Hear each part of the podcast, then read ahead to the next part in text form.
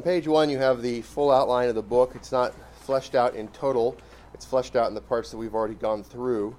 But we are ending the third section of the book on the washing effect in terms of cleansing. You remember the book of John has an outline that is like the outline of the physical tabernacle. Right? So there's sort of this approach in it. Jesus is the tabernacle, he's the place where God dwells. And the book of John is teaching us about this dwelling of God with us and about this work of Christ where he is better than the priesthood of the old covenant. And so we've had the section in the beginning that talks about the making of the tabernacle in terms of the creation and also in terms of the human nature of Christ, him entering into the creation and coming to his own people. We have the idea of the place of sacrifice for sins, the bronze altar that's there early on. And then we have the pool of water, the laver of water, this, this basin from which water for ceremonial cleansing can be done. And we talked about the work of the Holy Spirit to give people faith, to, to cleanse. And so we've talked about the difference between how you get right with God versus the growth in fruitfulness that is done by the work of the Holy Spirit. And so we don't want to mix those two things. So we'll be looking at a review of the idea of how we are right with God, how we're justified. And so, as we're in this section, we'll be looking at now in four the table of showbread loaded with cakes and chalices. So, there's this idea of feeding and giving drink. And so, water is a theme here, but it's not water in the same way that there's a theme earlier on. When we look at John chapter 2 and 3, the water is used symbolically to point to cleansing. And here, as we deal with water, it's used in terms of nourishment or drink, the satisfaction of thirst. And so we look at the idea of food and drink here, and these are major themes that will be dealt with in these chapters of 4 through 7. John chapter 6 is a famous passage about the eating of Christ's flesh and the drinking of his blood, and so we will, we will see that when we get to it um, in this context of talking about the nourishment that occurs. Now, I have on page two for you a reprinted um, Pastor Kaiser's uh, little diagram of the tabernacle so you can see we've already passed through the entrance gate. We have made a stop at the altar of burnt offerings, the bronze altar there. We have gone to the laver where there is this place for cleansing. And so we now, having entered the door of the sanctuary, we see now the table of the showbread, which again has the bread, the cakes for eating, and it has also chalices where there is wine. And so we look at that. This is where we are thinking about this, our place here as we are entering into and thinking about the tabernacle. Now remember, we have, we're going to be introduced to another sign, which we're not there yet, but in this section, the second sign occurs and so that sign occurs in chapter 4, and we'll read about that in future weeks. But the healing of the official's son is the second sign. The first one we saw already was the turning of water into wine. And so we are between those. And so let's go to page 3 of your outline. So here's a review. We talked about this. I've reprinted for you stuff we've talked about. I'm not going to review what's on page 3 here, but I wanted to remind you of it. This is what we've already talked about. Page 4 we also already talked about, but I wanted to reprint it for you because it is so important, and we have the answers there. And, and so now, page 5, I told you we would talk about this today. So before we talked about what is justification, we've talked about how justification is an act of God's grace, and we've talked about what is justifying faith. And so now we want to think about faith. How is faith used to justify us? Okay, so here's the answer. This is from the Westminster Larger Catechism.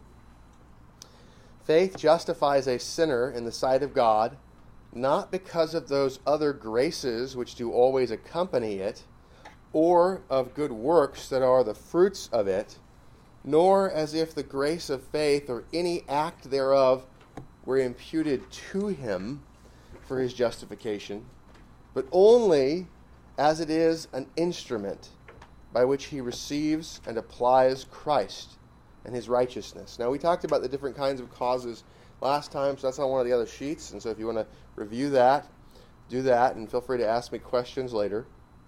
But when we look at this in the Westminster Larger Catechism, question 73, the idea of the basis of justification is a very important idea.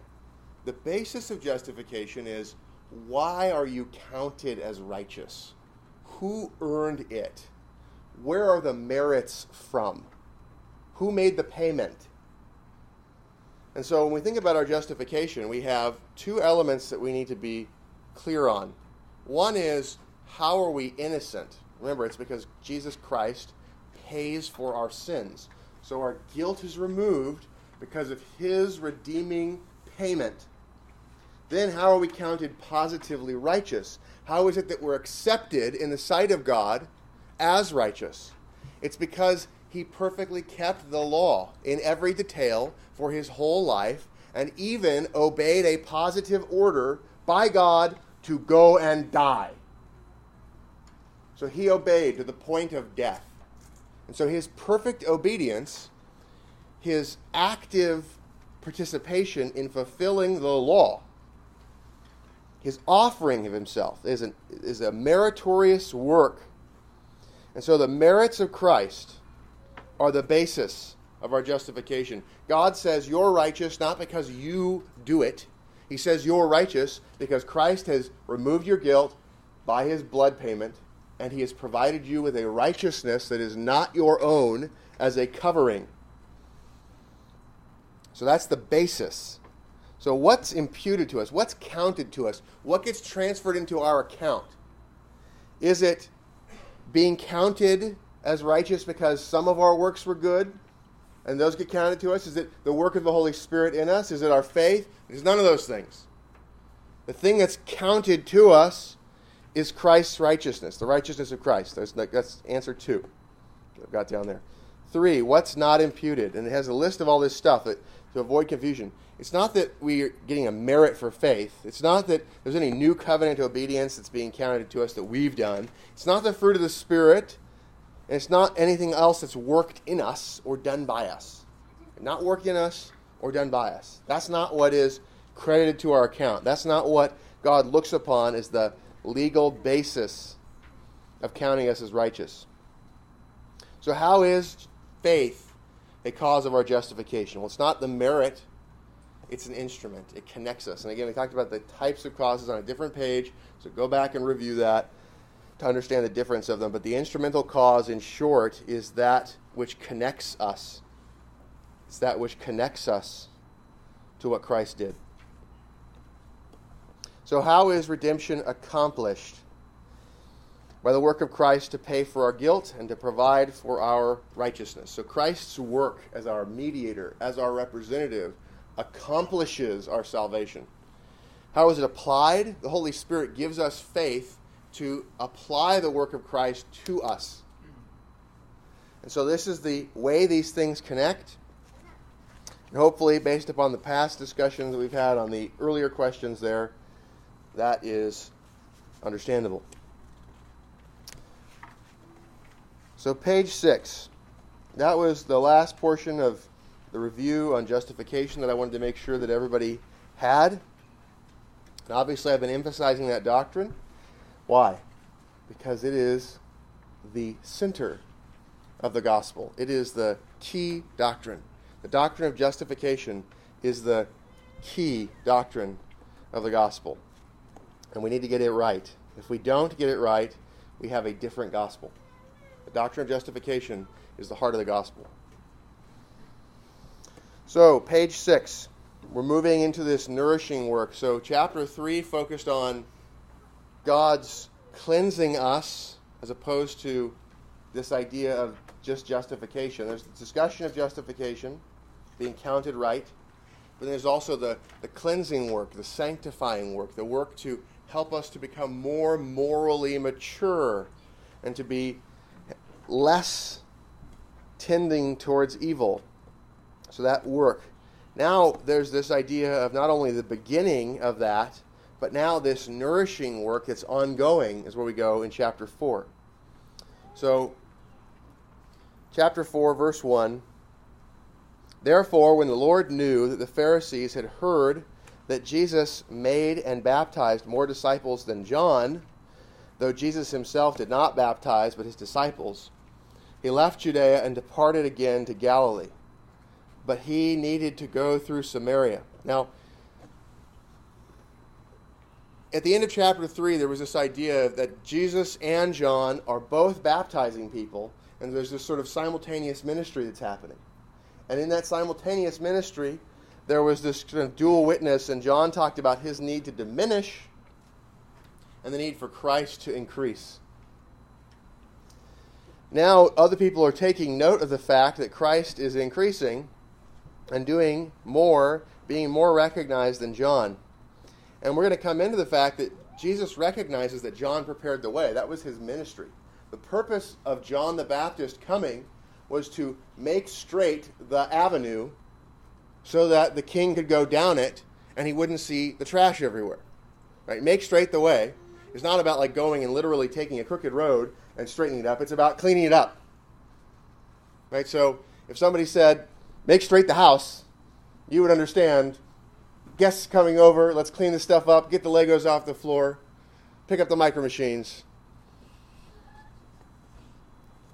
So, this idea of make straight the way, the straightening up of the avenue, cleaning up the street. And so, Christ is coming, and what's happening is he is set up to do well and for people to come to him.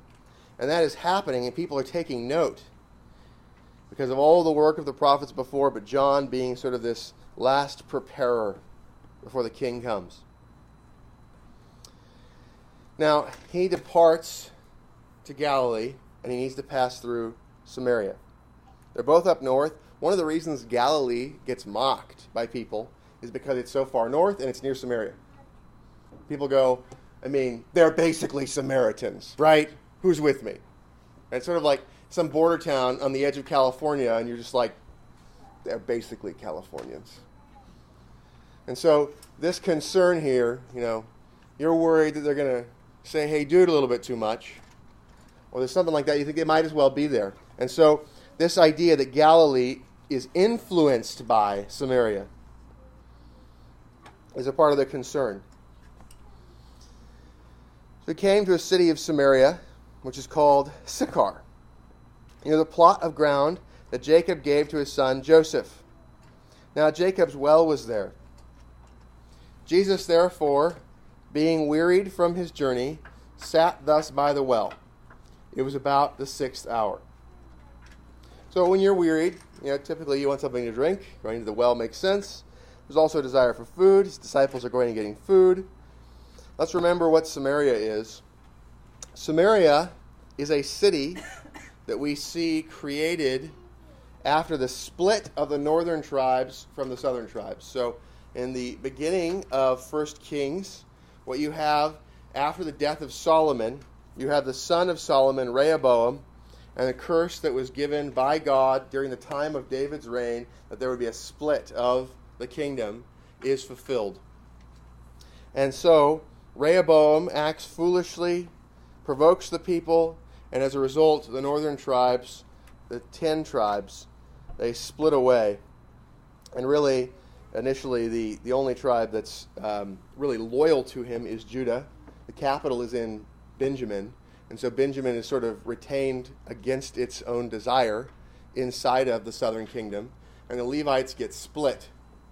And then what happens is during this split, the northern tribes, Israel, their king, Jeroboam, he institutes in 1 Kings chapter 12 a new priesthood, a new temple, new worship, new altars, new feast days and all of these things are called sin. And in doing that, he pushes the Levites to become loyal in, to the southern kingdom because their priesthood is taken away. And so you end up with basically three tribes in the southern kingdom most of the Levites,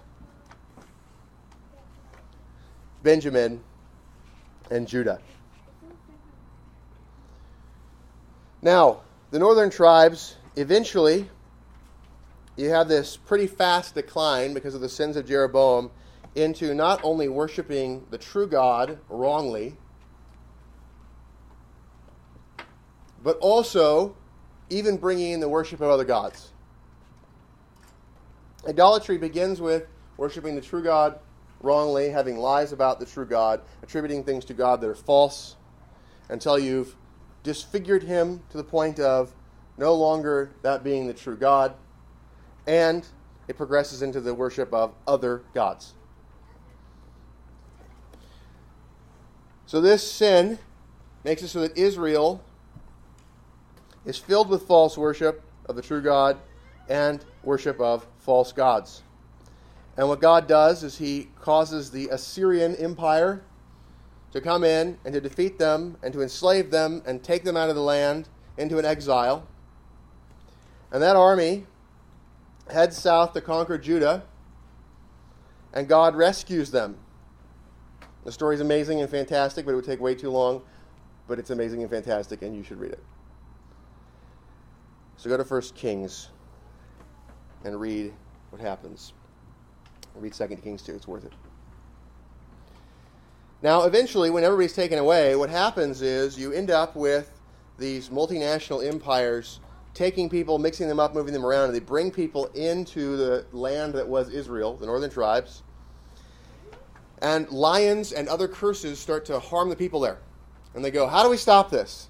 Let's figure out who were the gods of this land before, and let's worship those gods in the way that people used to worship them so that we can be protected from these lions and all these other problems. Let's stop the curses of this land so it doesn't swallow us up. So, what you have is people taking some outward forms of this sort of northern tribe worship that was the Jeroboam invented worship and bringing it back and using the name of the true God associated with it. And so the Jews look at Samaria and they say, This city and the places of the northern tribes, those zones have been polluted by false worship of the true God, false worship of false gods, and then a coming in and trying to sort of take the forms without the faith of this. And so, this idea that there's this syncretistic mixing, this, this bringing in of a mixture of Bible doctrine and human doctrine, of pagan doctrine mixing with the Bible, of false worship and true worship, and all that coming in. So, so the Jews looked at Samaria and they thought, these guys are apostates and cultists. They are people who have fallen from the true religion, who have a historical connection, and so therefore a covenant, and they have extra cursing on them, and they have a false religion that they are keeping now. And so the idea that they are people who are covenantally kicked out. So a woman of Samaria came to draw water. A woman of Samaria came to draw water. Jesus said to her, Give me a drink. For his disciples had gone away into the city to buy food. Okay, so why, why the explanation? Why verse 8?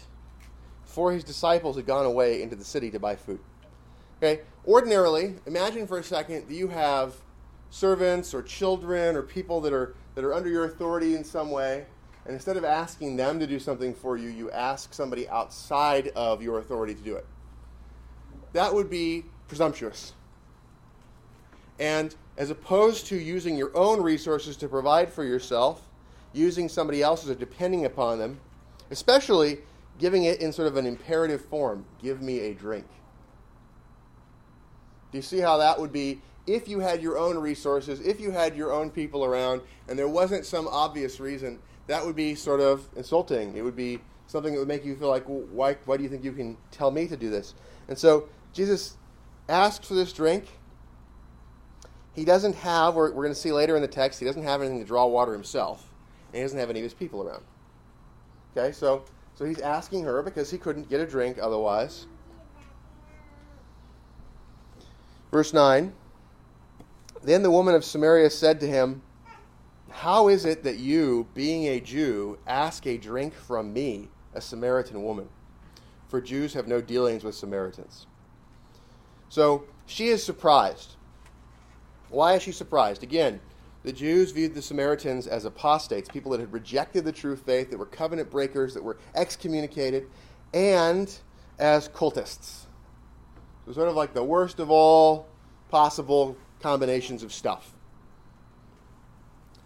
So, if Jesus were saying, let's make a personal relationship and I'd like to accept your hospitality and I'd like to not talk to you about any of your sin, that would be compromise. That's not what's going on here. But in order to avoid the view of compromise with people who are covenant breakers, who are outside, who have been kicked out, sometimes people avoid things that are duties. So imagine this imagine there's somebody who's been excommunicated, and you see them. Can you do business with them? Can you tell them the gospel? Yes, to both of those. You cannot go play Ultimate Frisbee. You cannot go hang out and just kind of relax. You cannot enter into casual enjoyment of things. You have to seek to bring them to repentance, or you can be doing business. But there is not sort of a, a casual interacting and pretending like everything's okay. So, Jesus' action here is not a public action in the sense of being some action of his office, right? He's not, he's not saying, get me the water so I can use it for the diaconal ministry. Right? This is not it. It's for himself. And so this is a sort of commerce. But there's this idea, and we see this in our own culture, where people think, I'm so holy, I don't want to do business with these people I don't like. You can do business, you can do commerce, you can interact, you can deal with ordinary engagements for the performance of ordinary life duties with people, even if they are covenant breaking apostates and cultists. Jesus is not sinning here. At the same time, he is not abandoning the idea of maintaining holiness of relationship and not just saying, Hello, covenant breaking apostate cultist. Let us hang out with one another and drink cool water and chat. This is not water cooler chatting about.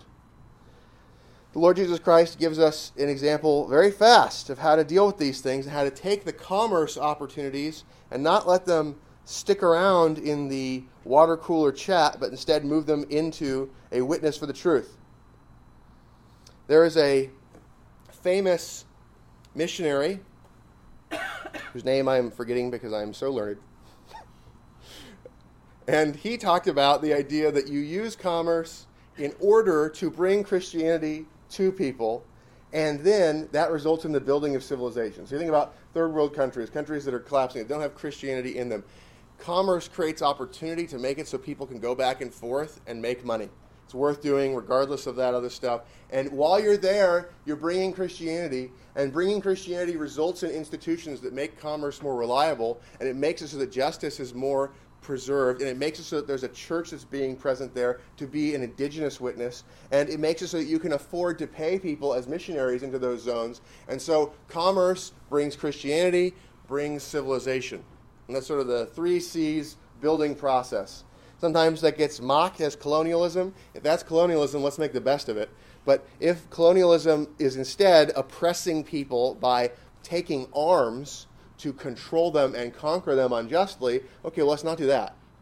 Okay, the Bible does not teach imperialism. The Bible does teach commerce brings Christianity, brings civilization, and sometimes that results in people who are unjust waging wars, and the just must sometimes defend themselves. It's also possible that the Christian side can commit wrongs in the process.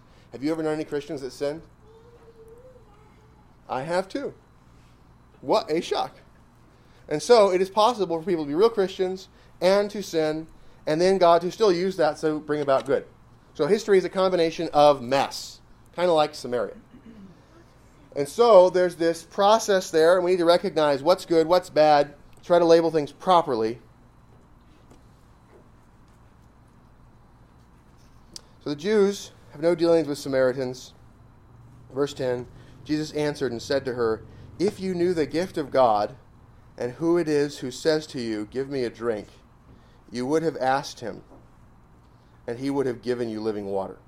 Right? So she brings up the Jew Samaritan distinction, and he goes, I'm going for it.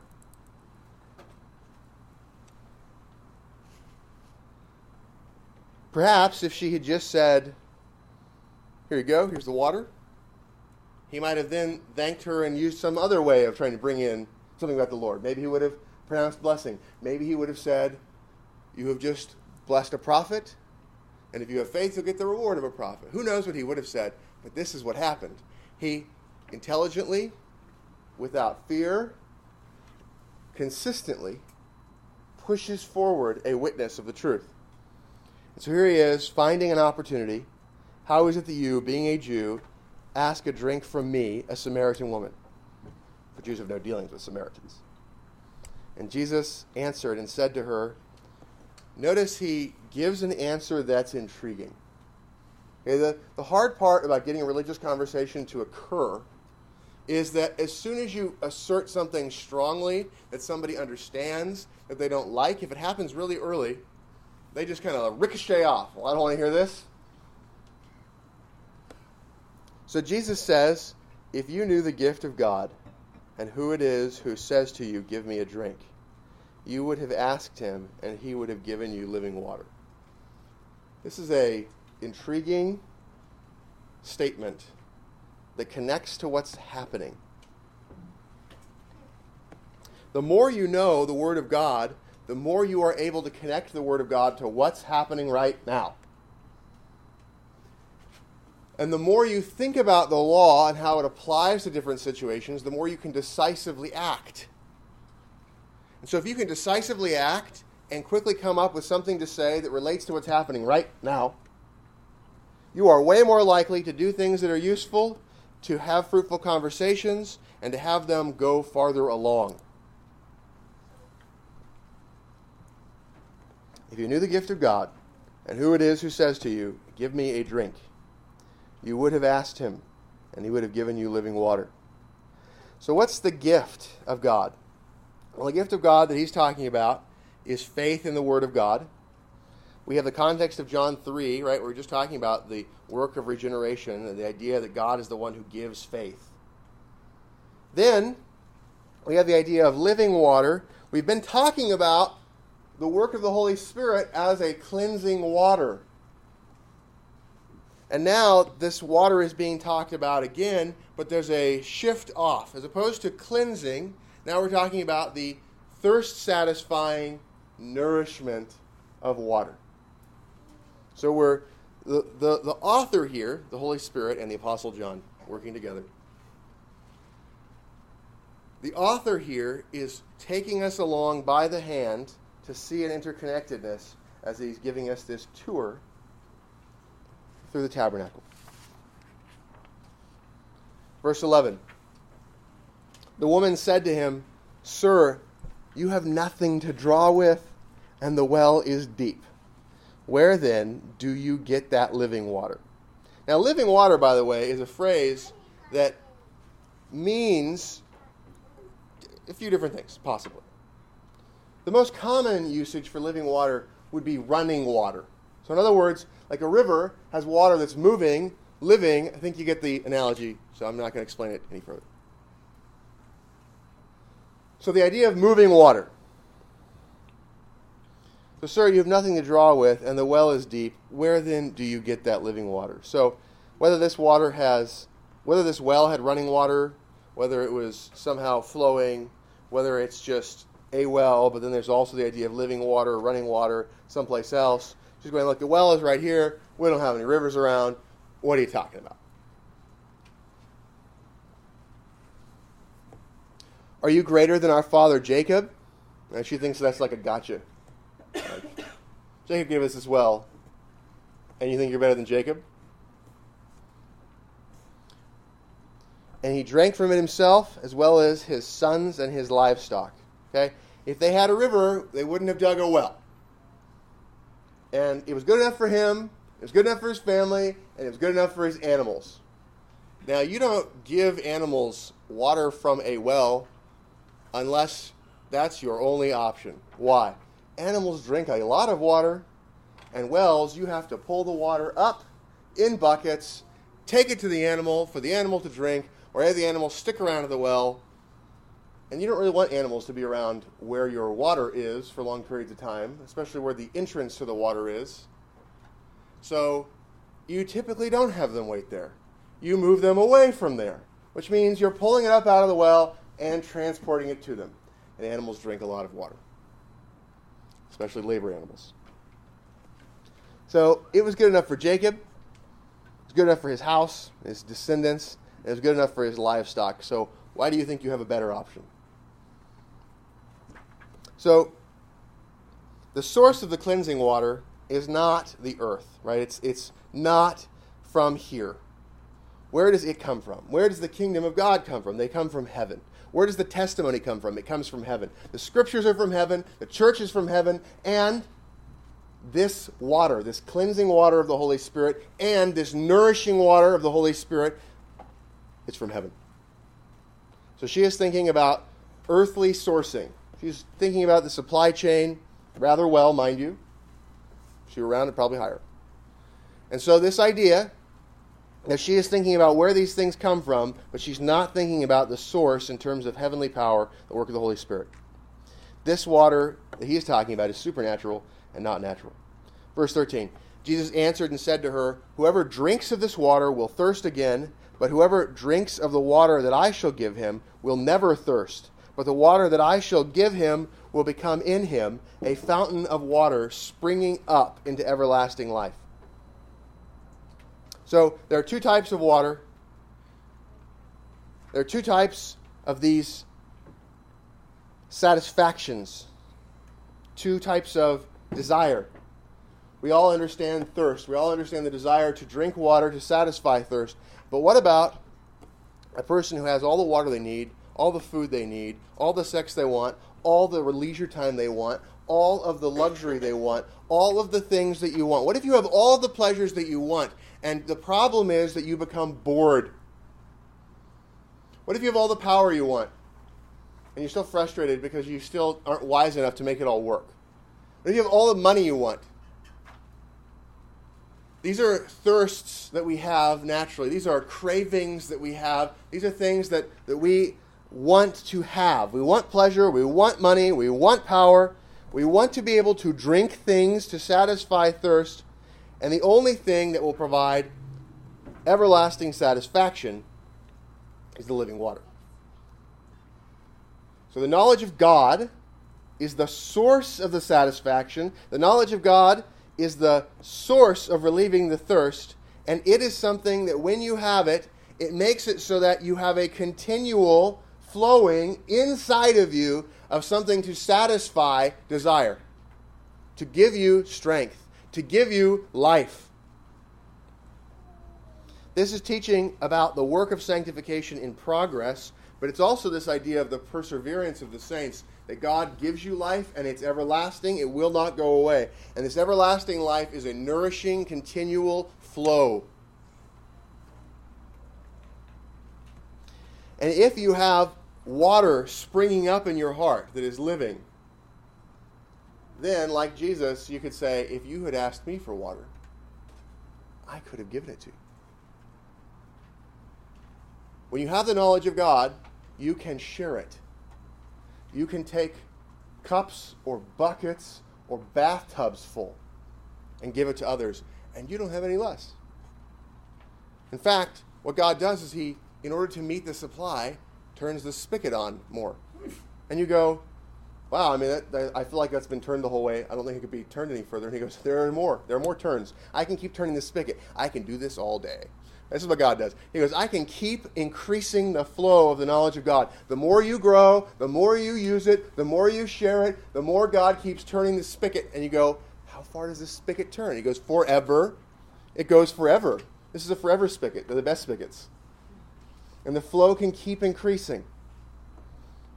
And so, what is heaven? Heaven is us without bodies waiting for the resurrection, receiving a continual flow of the knowledge of God, growing in joy, growing in satisfaction. The resurrected state, we get an even deeper satisfaction because now we're reunited with our bodies and we have this continual flow. There is no curse, there is that increase. And so, what we see happening here, this flow of living water into your heart is the source from which the invasion force of heaven activates power into the world.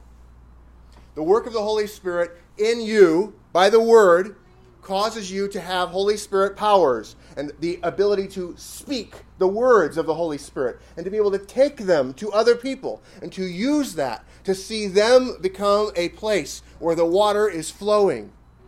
And for those who are already flowing, you know what you can do? You can walk up to them and you can encourage them in the knowledge of God and just go, just wanted to increase the flow for you a little bit, and then walk away. So that work you can bless people who are already believers. You can bless people who are not believers. The Holy Spirit causes that to turn on, and the Holy Spirit causes it to increase into everlasting life. So the woman said to him, Sir, give me this water, that I may not thirst, nor come here to draw. She continues to think about this in terms of the earthly. Okay, so think about this. You tell people the gospel and you talk to them about joy, how the gospel brings joy, and oftentimes they think, okay, this is going to result in earthly blessing. Now, here's the deal the gospel and the application of the law generally do result in earthly blessing. That's what the book of Proverbs says over and over again. If you don't believe me, just read it. Over and over again. First five books of the Bible says over and over again. Okay? Now, at the same time, Job is there in the Bible. You've seen it, you've heard about Job, you know it's there. So, what happens sometimes? Persecution, suffering, temporal curse. That happens.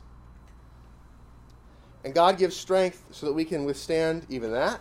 He upholds us and He blesses us through it. But some people who think this is all going to result in temporal blessing, the Job moment happens and they run away because they didn't have faith in what God teaches, they believed that Jesus was some sort of magical thing that could give them temporal blessings, and they want Jesus for the temporal blessing. If you want Jesus, you will enjoy temporal blessings to whatever extent God gives them to you. If you want the temporal blessing and you think Jesus is a means to get it, even if you get the temporal blessings, they will be a curse.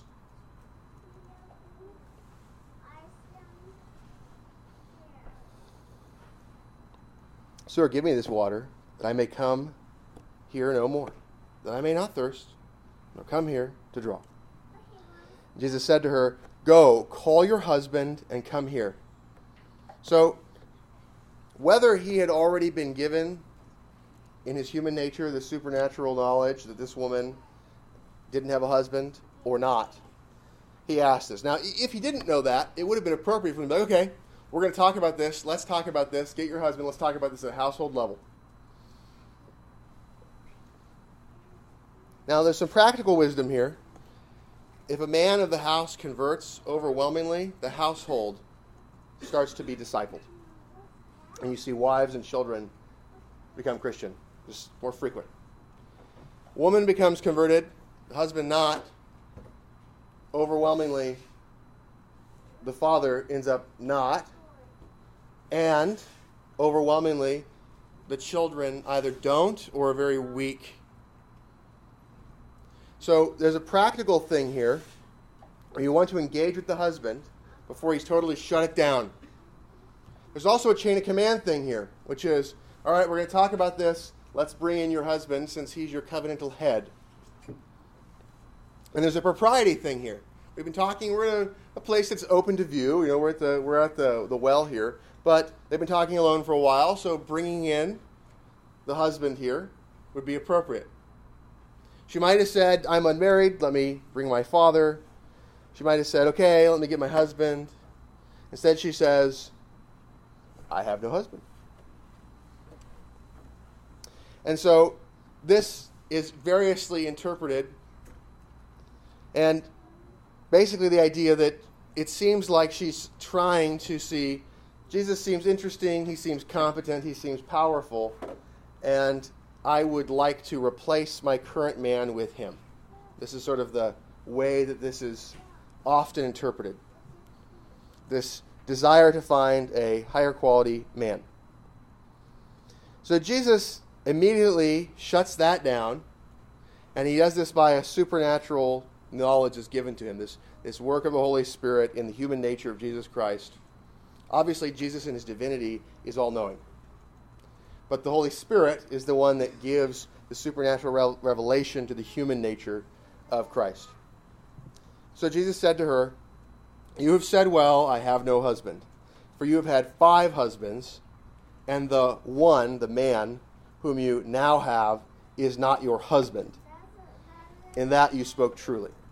So, what is he doing? He's reminding her of her dissatisfaction. She has five failed marriages. Maybe some of them ended in, you know, death. And she's currently cohabitating, fornicating. 19. The woman said to him, Sir, I perceive that you are a prophet. Our fathers worshipped on this mountain, and you Jews say that in Jerusalem is the place where one ought to worship. Now, typically people interpret this as this woman's trying to avoid talking about her personal sins and trying to use theological questions to escape that. Now, let's just assume that's true for a minute. Notice Jesus doesn't dodge. Notice Jesus doesn't dodge. He answers the theological question. Secondly, even if it is a dodge, it doesn't matter. Answer the theological question. Thirdly, you can always come back. You can always come back to the personal sin. But fourthly, we think theological and worship sins are not as big a deal as sexual sins, and that is wrong. The first table of the law, the first, second, third, fourth commandment, are more important than the last table, the second table of the law. The fifth through tenth commandments teach us how to love our neighbor. The first through fourth commandment teach us how to love God. And which is greater? Jesus says the greatest commandment is to love the Lord your God with all your heart, soul, mind, and strength. And the second is like it to love your neighbor as yourself. So, which sin was a bigger deal? her unfaithfulness and her sexual sin, or her worshiping in idolatry as a Samaritan. Worshiping in idolatry as a Samaritan.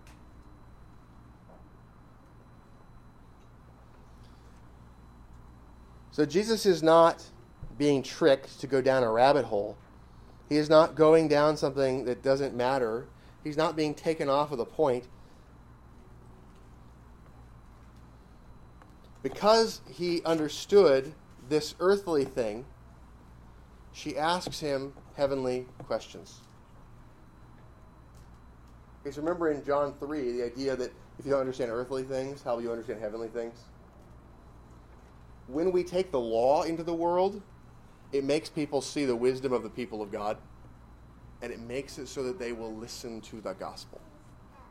The law shows people their need, it shows people how to solve problems. It shows people that they don't have good counselors. It helps them to see that there are systematic, clear answers of what ought to be done, how things ought to be applied. And the gospel provides them with an answer to the problem of, I'm guilty. Now, this idea of how to worship we should engage on that with people who are claiming to be religious. We should be willing to talk about that broadly. But when people are obsessed with worldly things, what we want to do is to be able to use the law and show them how what they're doing is not satisfying. It will never be satisfying. And they need to realize that they need salvation from outside of themselves and from outside of this world. So now, Jesus answers, verse 21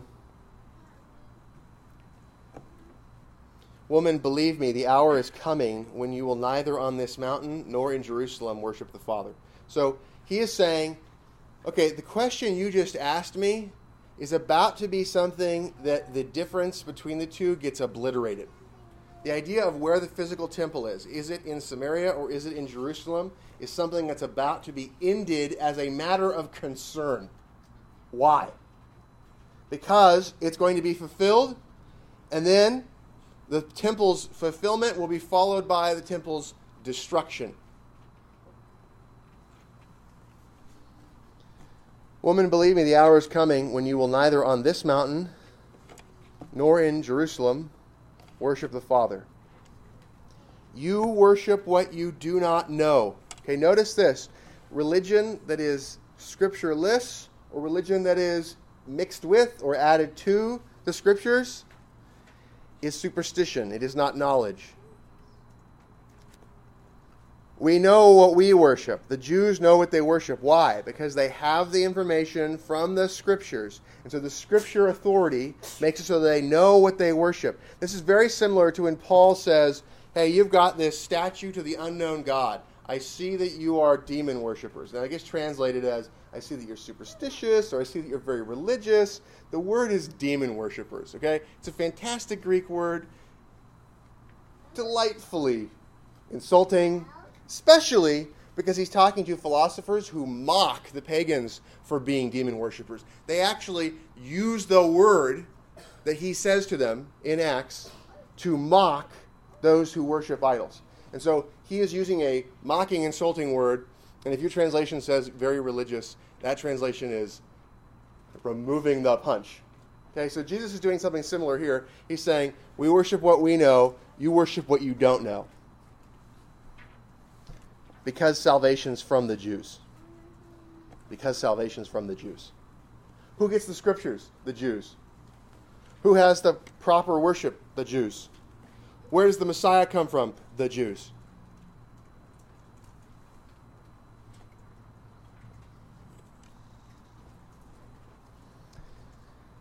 This is a man selected mountain with a man designed temple, with a man designed altar, with a man made priesthood, with man made feasts, with man made ceremonies. In Jerusalem, they had the mountain selected by God, with the temple designed by God, with worship ordinances given by God, with a priesthood initiated by God. It is very important that we worship in the way that God has appointed and that we not be superstitious in bringing in false worship. This is a time of change of the outward order. So he goes on. You worship what you do not know. We know what we worship, for salvation is of the Jews. But the hour is coming, and now is, when the true worshippers will worship the Father in spirit and truth, for the Father is seeking such to worship him. God is spirit, and those who worship him must worship in spirit and truth. Now, God's seeking of those to worship him who are like that. He doesn't find it there. He doesn't go, there's one with integrity. Here's one with faith generated by the virtue of their own soul. Here's another one who's so good, just dancing around, skipping through fields with goodness springing out of his soul. He looks for it, and he wouldn't find any of it, except because he wants to find it he puts it there. He gives faith. He puts the knowledge of himself in people by regeneration, which we studied in chapter 3, by the work of the Holy Spirit, by the new birth. And the time was coming, and it was now then, during the days of Messiah, that the old temple system was being removed and the new covenant worship, which is not focused on a particular mountain with a particular temple, but instead has a temple that fills the earth, that worship of the Spirit of God is done in spirit and truth. We must worship Him in spirit and truth. so I want to give you three possible interpretations of that Look at 21, 22, and 23. We're going to stop right after this.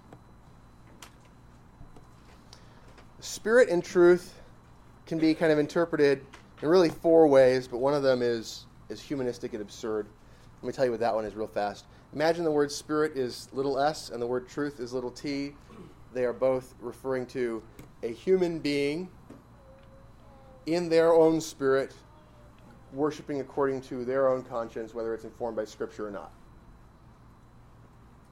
Well, just because you think it's right doesn't make it right. You shouldn't go against conscience, but you shouldn't do something just because you feel good about it. The question is do the Scriptures teach it? So, here are three interpretations all of which mean exactly the same thing but are different ways of saying it. And which commentary you read, you will see them switched around. So, 21. Spirit, big S, and truth, little t. The idea here is we must worship God by the teaching of the Holy Spirit with integrity, according to what we think is true. That would be the Holy Spirit reveals it in the Scriptures it's brought to us, and we with integrity seek to apply. The other one, lowercase spirit, big case truth. We, in our spirits with integrity, must seek to apply the scriptures. Okay, so that'd be with faith, using what the scriptures say. Here's the third one. We, big S spirit, must worship God with the Holy Spirit revealing and empowering us according to the Scripture. Okay, so first of all, yes. Yes to that one. But the other two are the same. Okay? The idea that we worship by the power of the Holy Spirit with integrity, okay? The Holy Spirit doesn't empower us to, with integrity, commit idolatry. The idea that we, with integrity, the little s spirit and the big T truth, with integrity apply the scripture, if you're applying the scripture with integrity, guess what? You're going to be out of faith worshiping the God in the way, the true God in the way that he has commanded. The third one, by the power of the Holy Spirit according to the scriptures, means the same as those other two. So whichever of those you go with, this text is teaching us that we need to worship God by the power of the Holy Spirit in the way that the scriptures teach. So that is what this text is saying. And that's going to happen not just on the mountain in Jerusalem, but that's going to happen throughout the world. And God, the Father, is seeking to have ones throughout the world to do that. Throughout the world. And so He is going to bring the elect to Himself, and He is going to empower them to worship properly, and he is going to cause them to gather to worship him properly throughout the world. He is doing that work. It is being done. And so that is the teaching on worship that Jesus gives there. And we see that this powerfully goes forth into more, and we'll talk about that later. Comments and questions and objections from the voting members and those with speaking rights.